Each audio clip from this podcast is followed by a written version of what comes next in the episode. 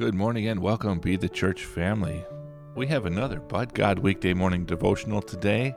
We are in Matthew 7, looking at verses 24 through 27.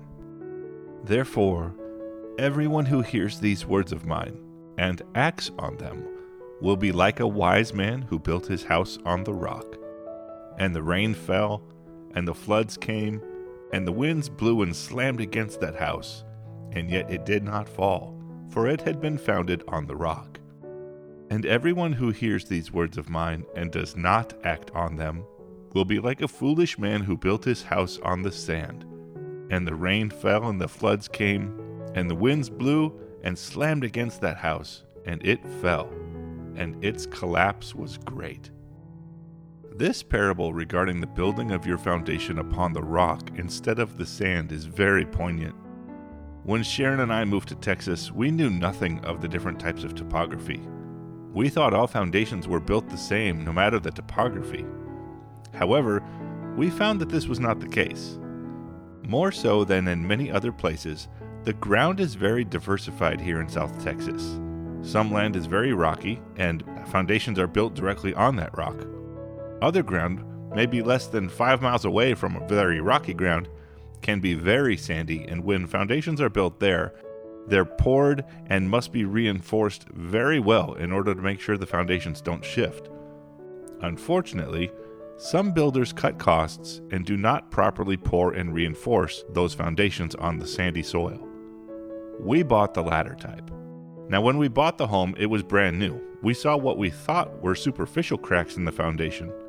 In hindsight, we should have backed out of that purchase However, we did not, and four years later, those superficial cracks had become major foundation issues. Unfortunately, the foundation had not shifted enough for the builder's 10 year warranty to kick in, so we decided to sell the house. And obviously, we fully disclosed the foundation issues, and we probably lost some money on the sale of the house because of those issues. But the lesson was learned make sure your house is built on the rock. So many lessons to be learned from both the parable and from our actual life story about foundations. On the surface, our house looked nice, and we could cover the cracks in the tile with area rugs, and we could keep rehanging the doors that were coming unhinged. But those things were superficial. They would not last because at the end of the day, our foundation was built on sand and it was going to continue to deteriorate. We were blessed in that we were able to get out from that poorly built home our walk with God should not be like that of a superficial foundation, where we make it look good to the outside, but underneath the surface, it's falling apart. We need Him to be our rock. The way we do that is to truly, intensely, and intimately know Him. King David in Psalm 139 uses the word to know, or quote unquote, yada in Hebrew. Yada means intimate knowledge, like long time married couples know each other. This is how David describes how God knows him. Quote, Lord, you have searched me and know me.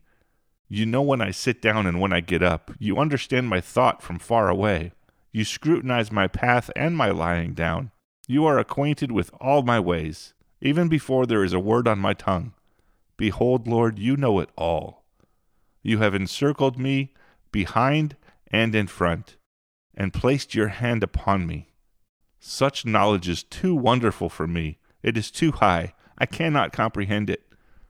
That's Psalms 139, 1 through 6. Does God know you like that? Do you know God like that? The only way we get close to that type of intimacy with God is to build our foundation upon Him, for He is our rock. Therefore, follow Him by listening to His words, doing as He says, and thus building your foundation upon the rock, who is Christ the Lord. Lord, thank you so much for your unbelievable and amazing and awesome grace. Thank you for being patient with me. Please help me to know you as you know me. Help me to keep building upon you, my rock, my cornerstone, and my fortress. Help me to follow you and to do your will through the power of the Holy Spirit. In Jesus' name. Amen. Shalom, shalom blessings, and press in and press on.